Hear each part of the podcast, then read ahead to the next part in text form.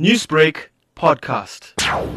So what we found in our ongoing democracy survey that under level five lockdown, there was very high levels of trust in the president, as you say, 85%. But as time has gone on, we've seen this uh, dwindle by a total of 24 percentage points.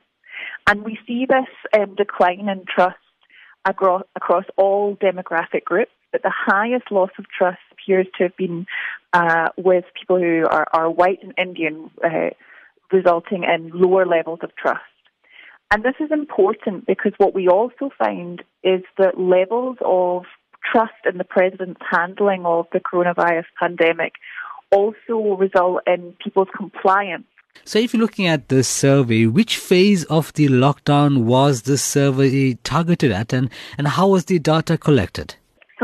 Total, we've collected uh, data from over 14,000 respondents uh, captured on an online survey through a, a data free uh, link and through the Moya Messenger app.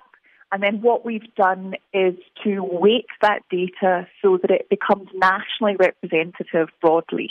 Um, so although um, we haven't managed to survey everyone in the country, obviously we are able to say that these um, results are nationally representative.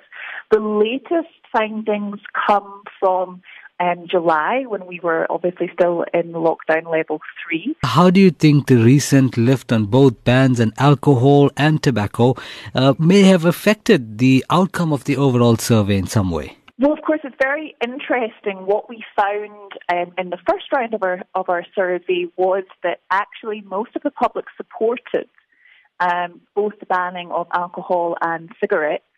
But what we have found is that support for that ban has been declining through time. And again, the, the um, decline in support for that has been most dramatic uh, amongst people who live in suburbs. Looking at the way the president and the governing party handle the COVID 19 pandemic and moving to the future in terms of elections, what sort of an impact is this likely to have according to the survey? What we do see from the findings is that um, trust in um, President Ramaphosa is, of course, highest amongst ANC supporters and lowest amongst DA supporters. Now, this, of course, is as we as we may expect it to be.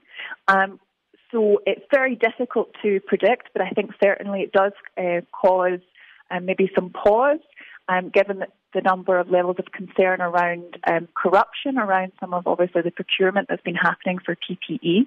Um, so it's, too early to say how this may shape elections, but it certainly may be a factor. Newsbreak, Lotus FM, powered by SABC News.